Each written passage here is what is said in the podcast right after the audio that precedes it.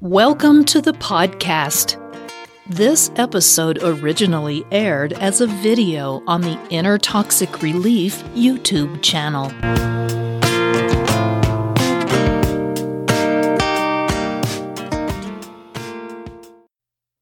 Inner Toxic Relief presents Understanding the Difference Between Codependency and Narcissism. Can you identify the difference between codependent behavior and narcissistic disorder? It would seem to be a simple task to differentiate the two, since codependent is usually described as someone who relies on their relationship to others to gain a sense of self. This is in contrast to the narcissist, who is typically defined as overly confident and supremely self sufficient. While it is true that there are some stark contrasts between codependency and narcissism, it is perhaps equally or even more true that there are some startling similarities. The root causes of these seemingly dissimilar behaviors are strikingly comparable. Watch this video to understand the similarities and the contrasts between codependent behavior and narcissistic disorder. Number one, codependency and the shrinking self. As opposed to narcissism, codependent behavior looks like too little self. Codependents have lost a clear sense of who they are and must turn to external sources in order to define themselves. These sources can take the form of a person, any number of substances, or even a process. In the first example, codependents form dysfunctional relationships with others, be it parent, child, family, or friend, romantic or platonic relationships.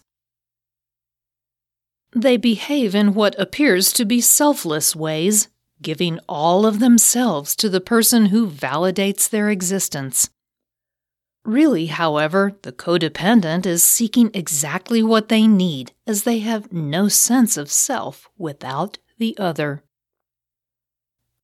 In the second instance, codependents often become addicted to drugs and or alcohol and other substances such as food. These substances serve to mask insecurities and doubts, hiding a lack of self-esteem and an inability to develop self love. At the core of codependency is, of course, outright dependency. In the third example, codependents can also turn to particular processes to give them a sense of purpose and self worth.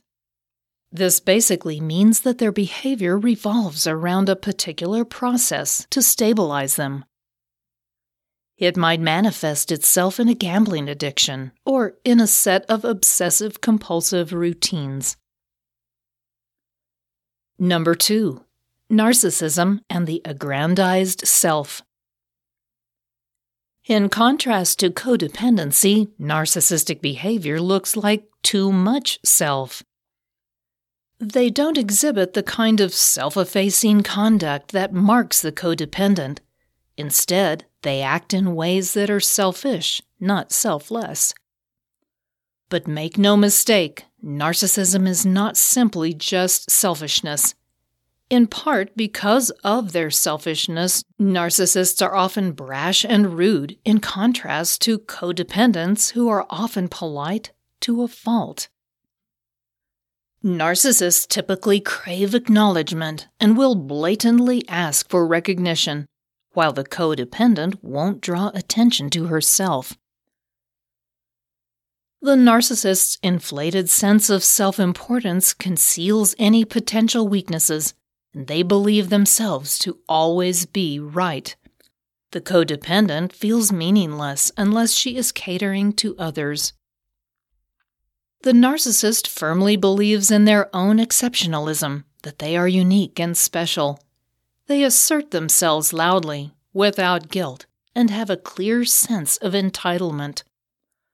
The codependent often appears to be quiet and meek, taking a back seat to everyone else's needs and desires. While narcissists appear to be the center of their own self justifying universe, codependents revolve around someone or something else's star. Narcissists seek out others who will best serve their own selfish needs and desires. Thus, you will often find narcissists pairing with codependents. Read further to understand how those mutual dysfunctions might complement each other. Number 3. Common core shame and denial. Having established some of the contrasting hallmarks of codependency and narcissism, it is equally important to identify what they have in common.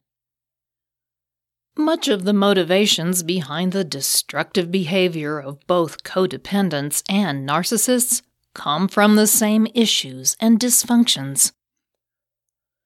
Neither personality type has a clear and secure sense of self, and both suffer from a lack of self esteem. For example, there is a subconscious core of shame that drives both narcissists and codependents.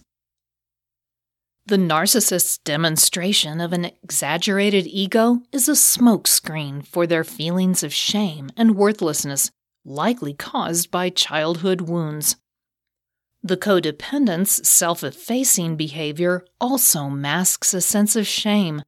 They are worthless if they are not sacrificing themselves for others. While the narcissist seeks recognition, the codependent seeks approval. In this way, they both need external sources to validate their existence. They both lack a coherent and stable sense of self, and in turn, an innate belief in their own self worth. For another example, both types remain mired in denial most of the time. The codependent denies that her selfless behavior is destructive further refusing to believe that this excessively other centered behavior impacts her health and well being. Similarly, the narcissist denies that he has any weaknesses or any need for assistance, any need for others at all.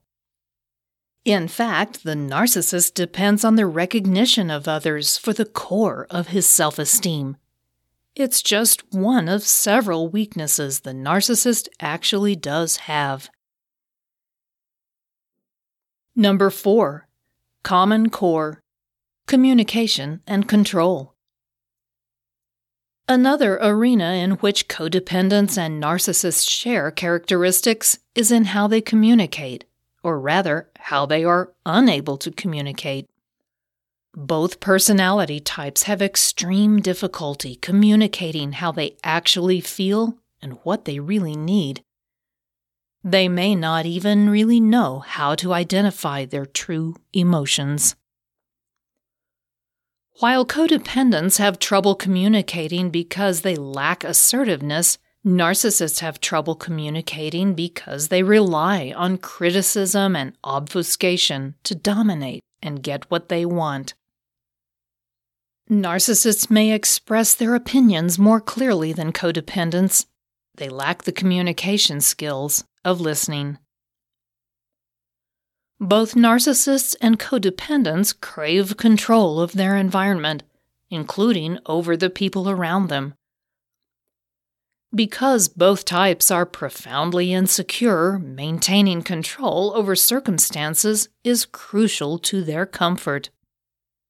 If they start to lose their grip on the situation, the narcissist will overact with anger and the codependent with anxiety.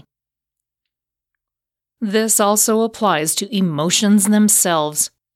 Neither the codependent nor the narcissist wishes to be caught in a moment of weakness. Since they are uncomfortable with their emotions, they are either ashamed or afraid of those feelings and will do anything to exert control over those as well.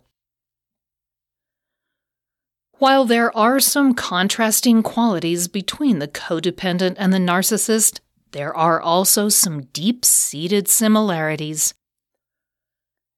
Their lack of a clearly defined self and sense of worth propel them to behave in destructive manners.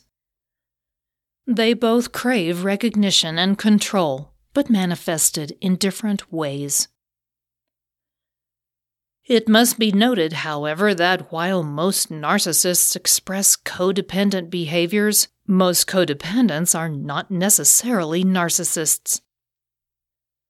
Codependency is more common than pathological narcissism and is typically more treatable. If you enjoyed this podcast episode, please give it a positive rating and review at the same location that you downloaded it. If you have any questions or comments, meet Patricia at the Inner Toxic Relief YouTube channel or on her blog at innertoxicrelief.com. Don't forget to check out all the links and resources in the show notes. We do appreciate your time. Thank you, and we'll see you next time.